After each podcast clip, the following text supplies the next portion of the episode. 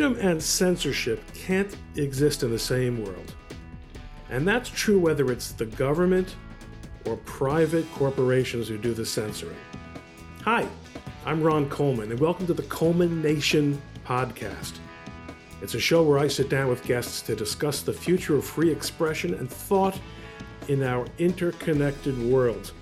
Here we will focus on issues involving social media, cancel culture, and free expression that everybody who cares about ideas or freedom should be wrestling with.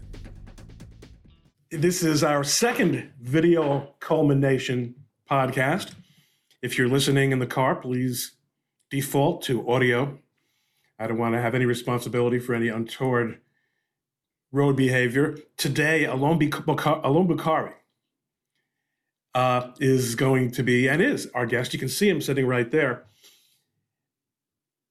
This is a guy who he's writing about my entire life. I'm just looking at the articles here, and it's all, it, it's it's just all the stuff that we're living with. Today's well, 14 hours ago, Donald Trump to sue Masters of the Universe, Jack Dorsey and Mark Zuckerberg. We're going to have to talk about that because he did the press conference today. This is being recorded, of course, on the uh, on the seventh on on Wednesday. Um, uh, Florida Rep Anthony Sabatini. Anyway, Allum is a an investigative journalist for Breitbart, Claremont Institute Lincoln Fellow, not to be confused with the Lincoln Project. Definitely not. They're uh, very different things. and thank you very much for joining us and agreeing to um, spend a little bit of time talking about these topics of mutual interest. As you know, my focus is on, I think, what the book you just wrote, which is the um, Yes, deleted, deleted. Big text deleted. battle to erase the Trump movement and steal the election, which uh, I published in September, and then a few months later it comes true. Imagine it's like being a screenwriter for 1984. and so we may as well start out with the news. Yep. I mean, the interesting thing about my podcast, and I'm sure you've assiduously listened to all the all the we're all. It seems as if I'm having the you know, uh, it's a narrow topic, but it's everything. It is everything. It, it's it's affecting every area of our lives. You can imagine a future in which you're. Uh, your smart refrigerator won't let you access your groceries because uh, you know you misgendered someone on Twitter. this is uh, you, you, there are endless material for dystopian writers at the moment, but yet hopefully hopefully one of these lawsuits turn them around. But I don't I don't really have high hopes for that. Well, I don't. I have some high hopes for some for the for my lawsuits, but for the one that was filed today or announced today, I assume it was filed by President Trump. I would be surprised if too many people have very high hopes for that one. Yes, I, I do that, think, and that's the one I was specifically referring to. I mean, just, just, just so we're clear, um, it seems like this this lawsuit like seems to follow the same lines as other lawsuits that have failed. Um, and it's not really, you know, the fault of the lawyers or the arguments they're making. It's the fault of Section 230 of the Communications Decency Act, and Florida, I think, dropping the ball on doing a, a better tech law um, on uh, in their state because Trump uh, Trump is a Florida resident. If they had a strong tech law, they uh, his lawyers could have taken advantage of that, but they don't. Most of it got struck down by this federal judge. They could have done common carrier or public accommodation, and they didn't.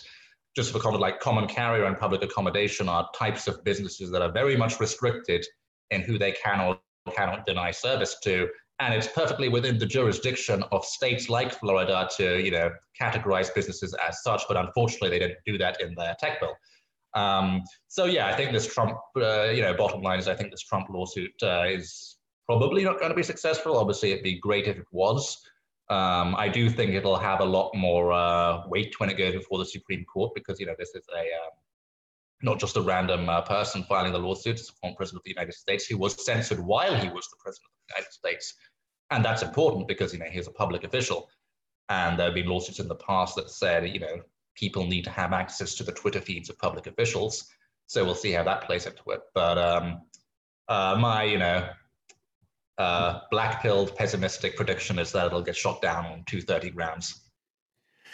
I think actually it'll get shot down on um, let me just you were you were clear, so that I'm also clear.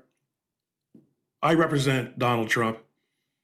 My firm represents Donald Trump. Not in this, not in that case. I think it's more likely that a judge will. It's a class action, okay? Class action lawsuits have a very specific requirements that are usually the first thing that's litigated before there's even a, motion to dismiss. There's usually a motion to there's usually a motion to challenge class certification. Uh, or or or, or and, and that's where and that's where it, that's what it comes down to. Here, frequently on on Twitter, I spend some time on Twitter. Um, people ask, people seem to be obsessed with this idea of class actions. Can we do a class, Ron? Can we do a class? And the answer is almost always no. And the main reason the answer is almost always no is that the harm suffered by all members of a class has to be more or less the same. Everybody was deprived, everyone paid too much for this toaster. Everyone who bought this kind of tire experienced the same repair costs, et cetera, et cetera. Many people who have been um, censored by Twitter have gone on to happy and productive lives. And in fact, perhaps it's saved some of their lives. Other people have lost millions in income and, and, and career opportunities. And the idea that the president would be the lead, would be the, the, the, the class representative is, let's just say, fascinating because his damages as a result of social media um, censorship are surely unique in the entire universe. so a judge might not even have to get involved with the Section 230 issues. Um, and I haven't seen the complaint to uh, to to get to, to deal with the class action issues first. You know, I don't know if you have any experience. Yeah, in, that that makes sense. You know, I'll, I'll defer to your expertise on this. I'm not a I'm not a lawyer, and you know, you and uh, and the Dhillon Law Group have done you know incredible work, pioneering work on on the tech issue. I remember the. Uh, uh, the lawsuits you filed against the tech companies, the uh, the massive one against Google. Uh, so much material came out of that one. That was incredible. But uh, yeah, you, you. you, know the difficulties of these cases better than uh, better than anyone. And they are they are they are, and I think you, you pointed out some. You made your point about the Florida law was very important also because um, Florida could have put this, and obviously there must have been political reasons why they didn't. And I see that you, you know, you, you have asked repeatedly why, why didn't they pass the statute that would do the job as opposed to what they did, which was, and, and plus the carve out for Disney, uh, uh, you know, as I understand it. Yeah, it, it was perplexing because Texas, uh, of all the states, you know, Abbott's criticized for being a cuck all the time uh, certainly uh, more so than DeSantis. And yet the Texas bill, which by the way has not passed yet, not because of the Republicans, I would say, but because the Democrats walked out of the last session prematurely. But the uh, the law they have uh, they're proposing there, uh, SB 12, that does regulate the tech companies like common carriers. So there's no reason not to just you know copy that one in Florida. Uh, and, and obviously that would be challenged but at least now you're you're having a different challenge from the one that's been going on all along. I have written a couple of pieces arguing that what the tech companies do to users is a deceptive practice, and that the existing law of consumer protection, both the federal Trade Commission Act, um, as well as the what are called the little FTC acts in the various states, which are slight variations of the FTC Act, are actually sufficient to deal with with these violations. That it is a when you induce someone to come onto a social media platform and say, you know, spend a lot of time here, give us a lot of content, look at all these all this great stuff. Uh, we're going to give you a blue check. We're going to, you know, uh, power users and all. and you provide value to them. And like a lot of judges get hung up on this idea that, well, you're not paying anything for it, so they have a right to screw you. Right, and that's not true because you are paying in your personal data. I mean, I I, I feel your personal data. Well, data. I mean, there's well, data is, is how you're looking at it as a technologist. Yeah, it is an investment of. It's reduced to data, but it's an investment of time, personality, reputation, you know, all kinds of resources and goodwill. And I'm. It's not only my data.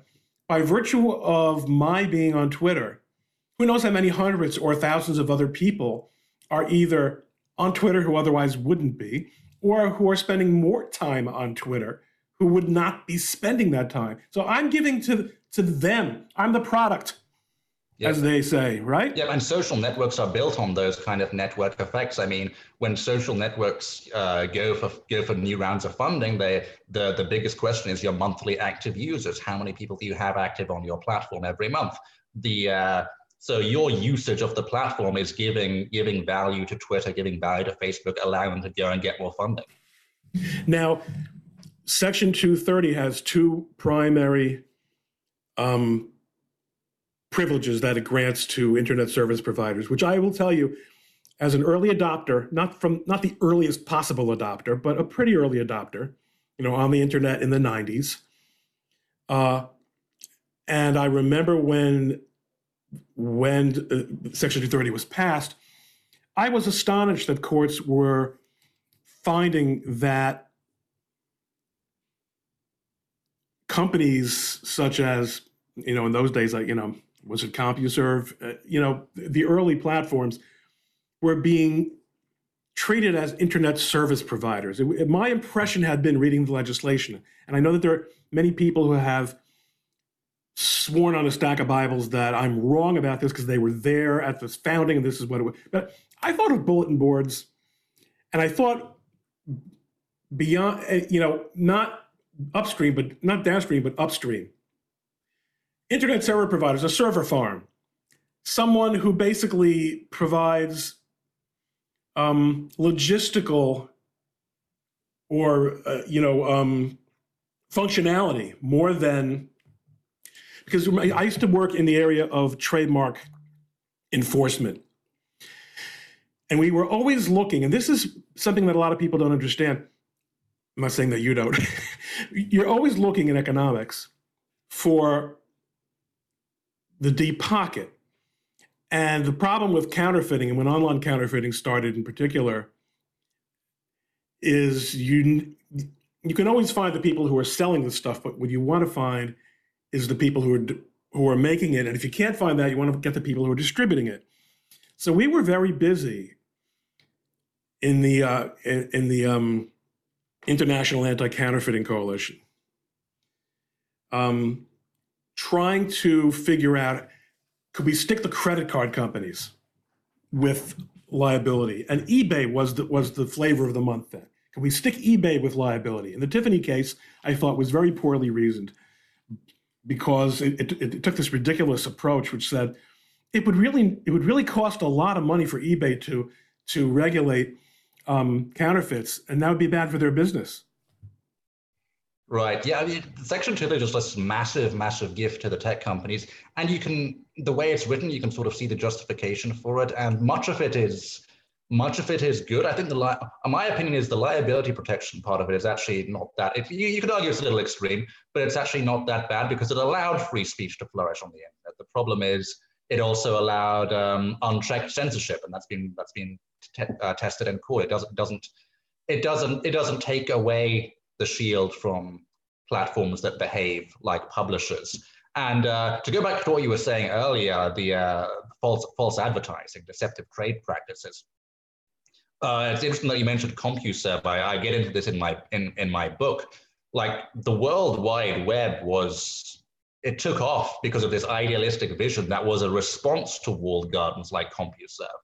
Um, I think like a lot of younger listeners probably won't know that you know CompuServe was like its own internet before the uh, the World Wide Web of browsers and Internet Explorer and Mozilla even existed. It was this online network all on its own.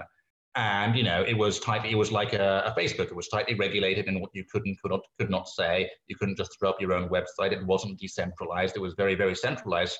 And the world wide web as we know it today with websites and search engines and all of these services was created as the decentralized response to that so the fact that it's being taken over by all of these companies who are now behaving exactly the same way that CompuServe behaved uh, is just a complete reversal of the uh, the ideals on which the uh, the web was founded and the ideals which the tech companies, Twitter, Facebook, and Google and YouTube subscribed to and advertised in their early stages. They advertised themselves as open platforms. And, I, and, the, and the incredible cynicism of people who are involved in that, in the messaging on that, to pretend otherwise. You know, we would have no internet today if it were okay, all right, maybe that is kind of true, but look at the internet we have today. I mean, is this the only possible way that we can run things? Yeah. Let's take a step back. Yeah, no, it, it is CompuServe. It is AOL. It's exactly. Uh, it's it's gone exactly back to the uh, the point that the the uh, the problem that the internet that the World Wide Web, I should say, um, was uh, created to solve. Yeah, I mean, you know, you, you get these ridiculous post hoc explanations like Jack Dorsey saying that. Um, when Twitter VPs were calling Twitter the free speech wing of the free speech party, which the then CEO of Twitter endorsed that that was just a joke. Well, then why did the then CEO endorse it? And you know, Google admitted to this. So I, I, I uh, we, we saw this. We saw the red, the smoking gun document. I obtained this from a Google whistleblower back in 2018. It's called the Good Censor. 80 pages explaining how, um, from published by Google's own researchers, their own internal research team. 80 pages explaining how the internet and Google and Twitter and Facebook have quote unquote shifted towards censorship. That's there, that's Google's words saying they shifted towards censorship. Google's and this document also said that you know the internet, the World Wide Web, Silicon Valley companies were founded on the ideals of free speech and they've shifted towards censorship. So they've admitted that they promised this vast expanse of unfettered freedom of expression to their users and then went back on it. They've read an official document from Google admitting to it. So right, so that is a sort of a deceptive practice in and of itself. So in other words, you you're saying not only are you deceiving consumer by consumer on that investment point that I made, but also just the entire premise of the enterprise.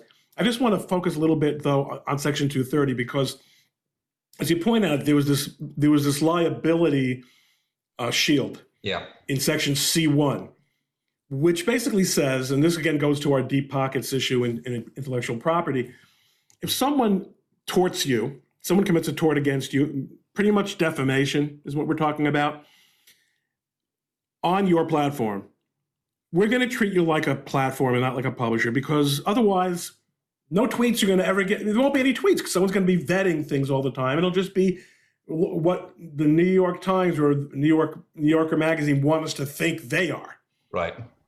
But what everyone misses is that section subsection C2 of section 230 says that no provider, and this is really where they're hanging their hats, not on C1, and everyone's obsessed with this publisher and a, um, a, platform, a platform distinction. It's, it's, irrelevant because the censorship problem is it's not. In, it's in C2. Yeah, C2 is like the bad part of section 230. That's what needs to be get uh, needs to be get rid of. Well, but listen, but tell me what's bad about it. No provider or user of an interactive computer service shall be held liable on account of any action voluntarily taken in good faith to restrict to, to restrict access to or availability of material that the provider or user considers to be obscene, lewd, lascivious, filthy, excessively violent, harassing, or otherwise objectionable. That's probably the part that yeah, whether or not such material is constitutionally con- protected. So that sounds like we can we can deplatform you. But but listen, any action voluntarily taken in good faith. That is a problem for them, isn't it? Good faith. It, it hasn't been tested yet, and I haven't found the case yet where I can test it uh, because there's always something else going on. But we're so past the ability, the, the point of, of proving good faith or proving bad faith. You know, the, the stack of, of, of um, exhibits you could show up with in court if we were still using paper to demonstrate all the the imbalances. Mm. You know. Oh yeah, I mean, just just in the past uh, couple of weeks, I've seen uh, people openly calling for you know more churches to be burned down in Canada. They've got this epidemic of church arson going on over there.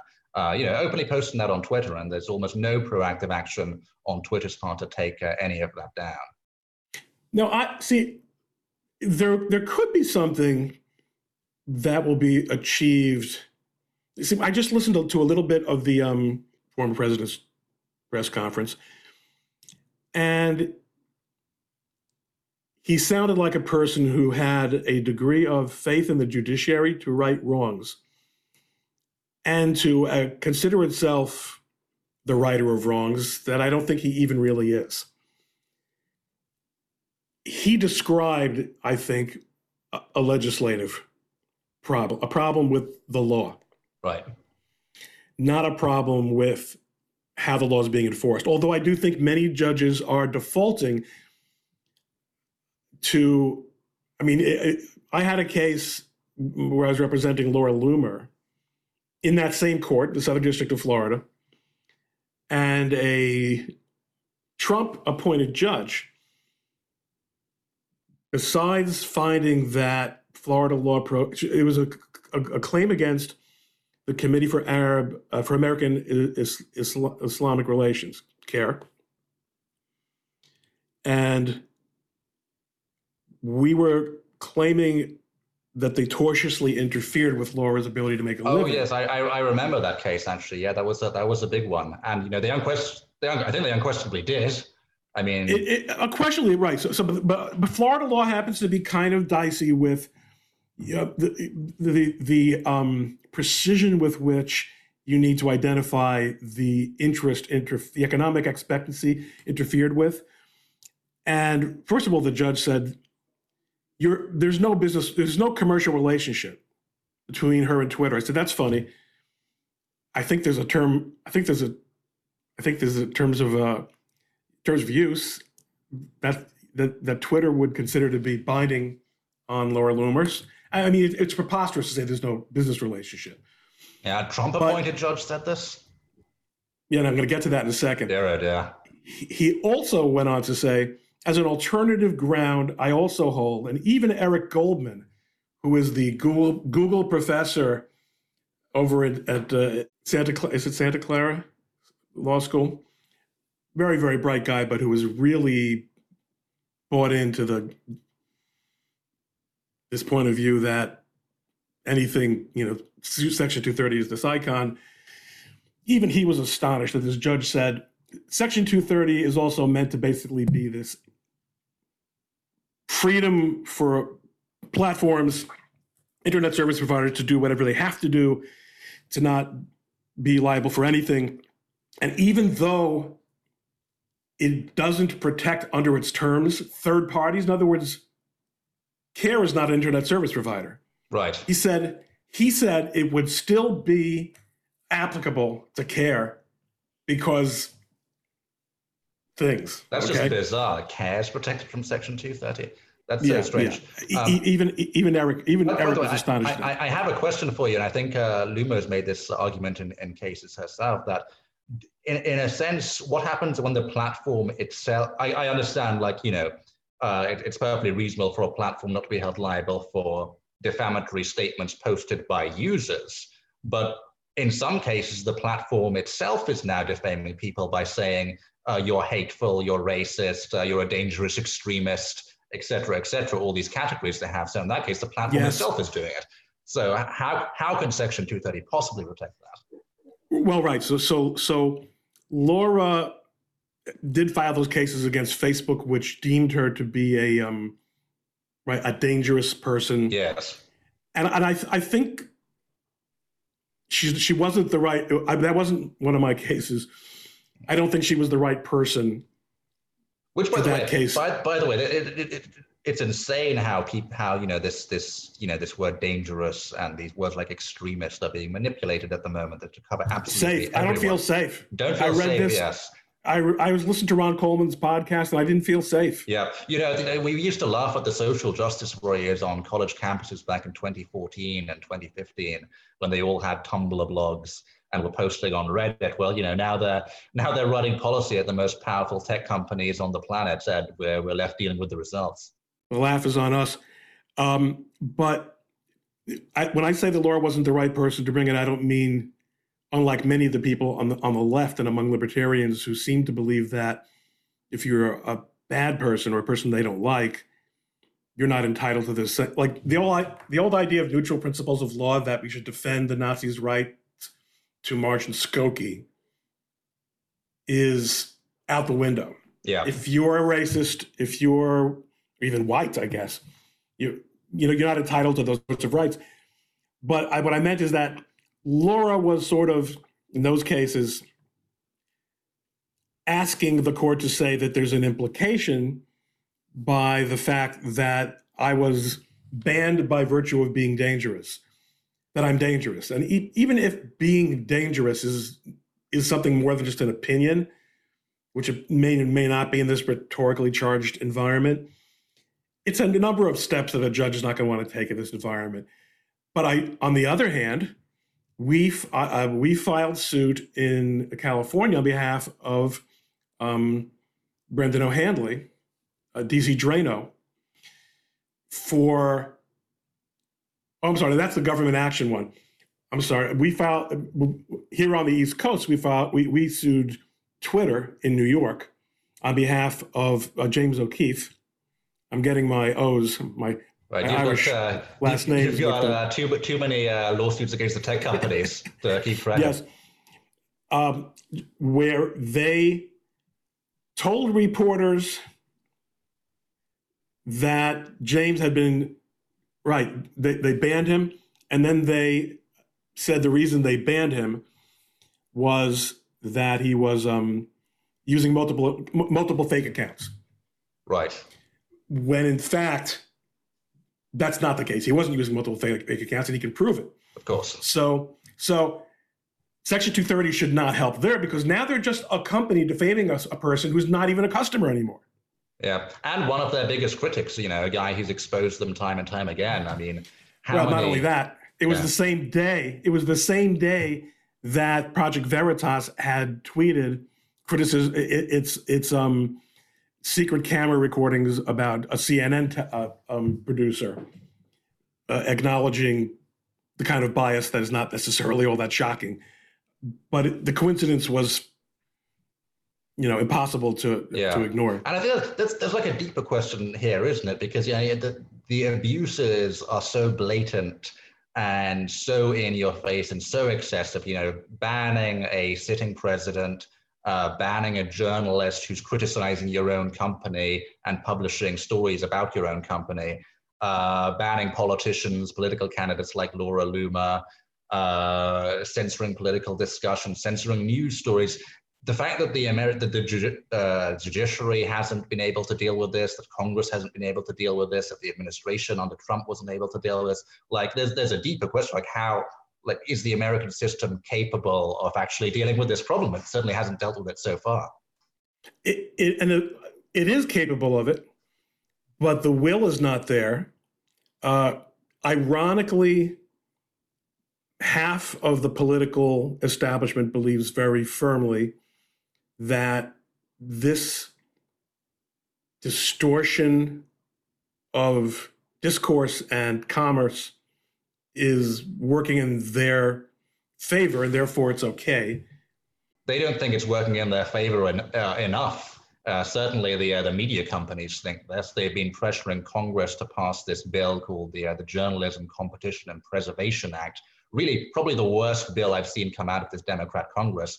And what it essentially would do, uh, and by the way, it's not just left wing media companies involved in this, News Corp's a big part of it as well. What the bill essentially would do is give the power of law to what the tech companies have been and media companies have been doing for the past four years, which is the former favoring the latter by boosting them in their algorithm by uh, by paying them directly, uh, by allowing media companies to form a cartel. Give, it's going to give them an uh, antitrust exemption to form a cartel for the sole purpose of pressuring tech companies special favors. And that really shows you what they're after. They want control of the narrative. They want to be the top search result on every one of these platforms, and they want the platforms to pay them to prop up their failing business model.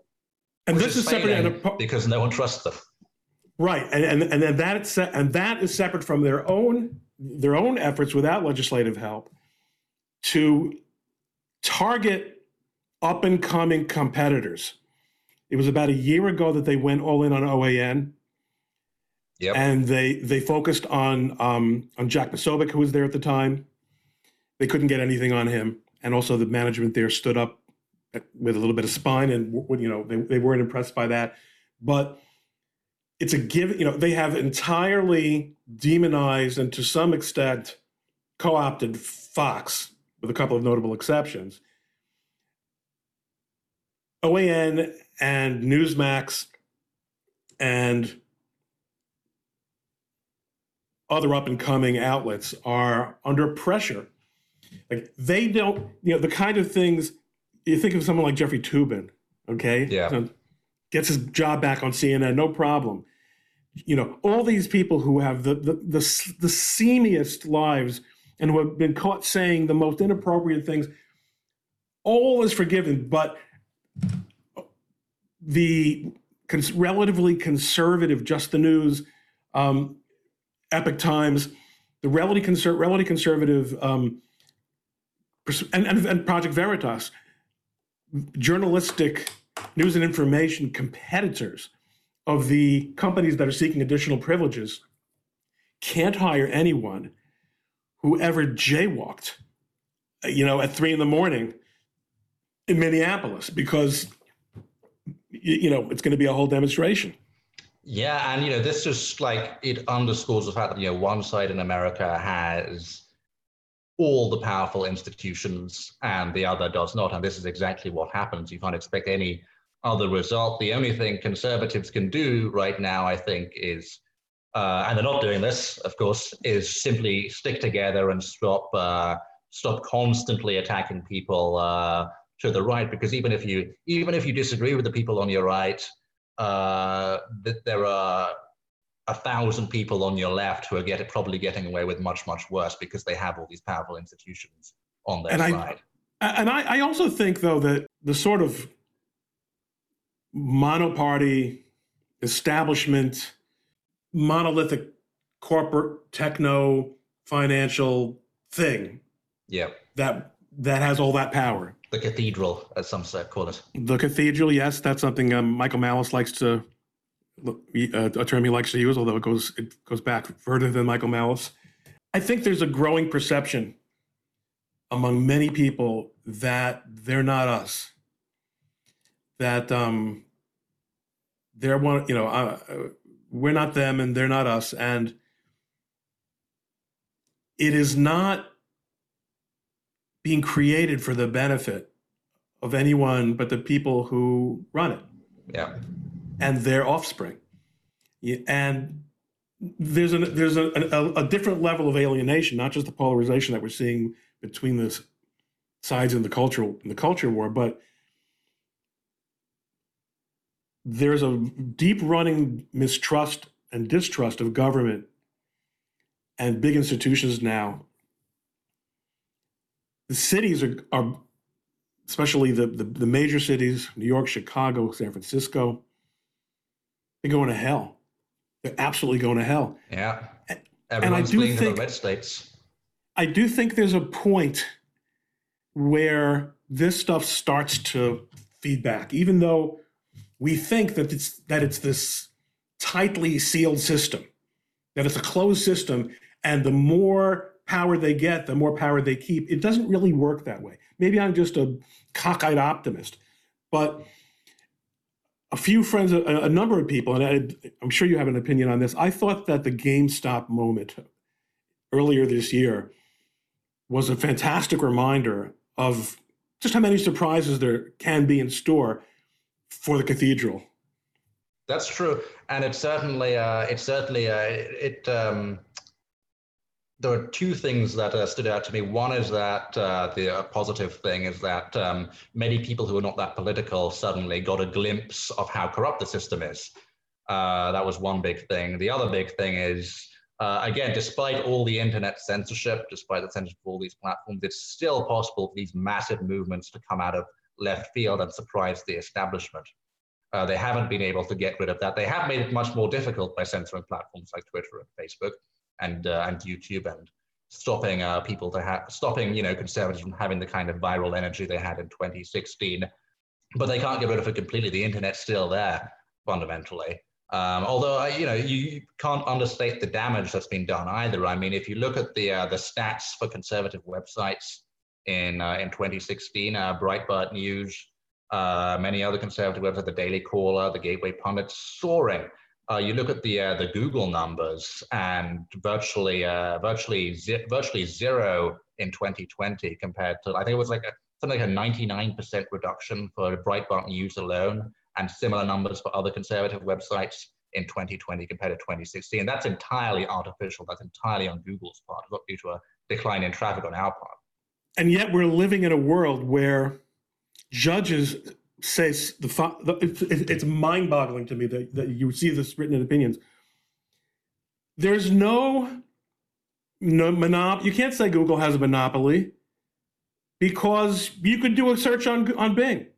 Right. uh, doesn't work that way. So this is a this is a generation of judges who grew up or came to uh, came of age after the great antitrust era, which was ending when I came into the legal profession. Very few of them really have a grip on it. They will take any opportunity they can to dismiss an antitrust claim on the grounds of market definition, and they don't really understand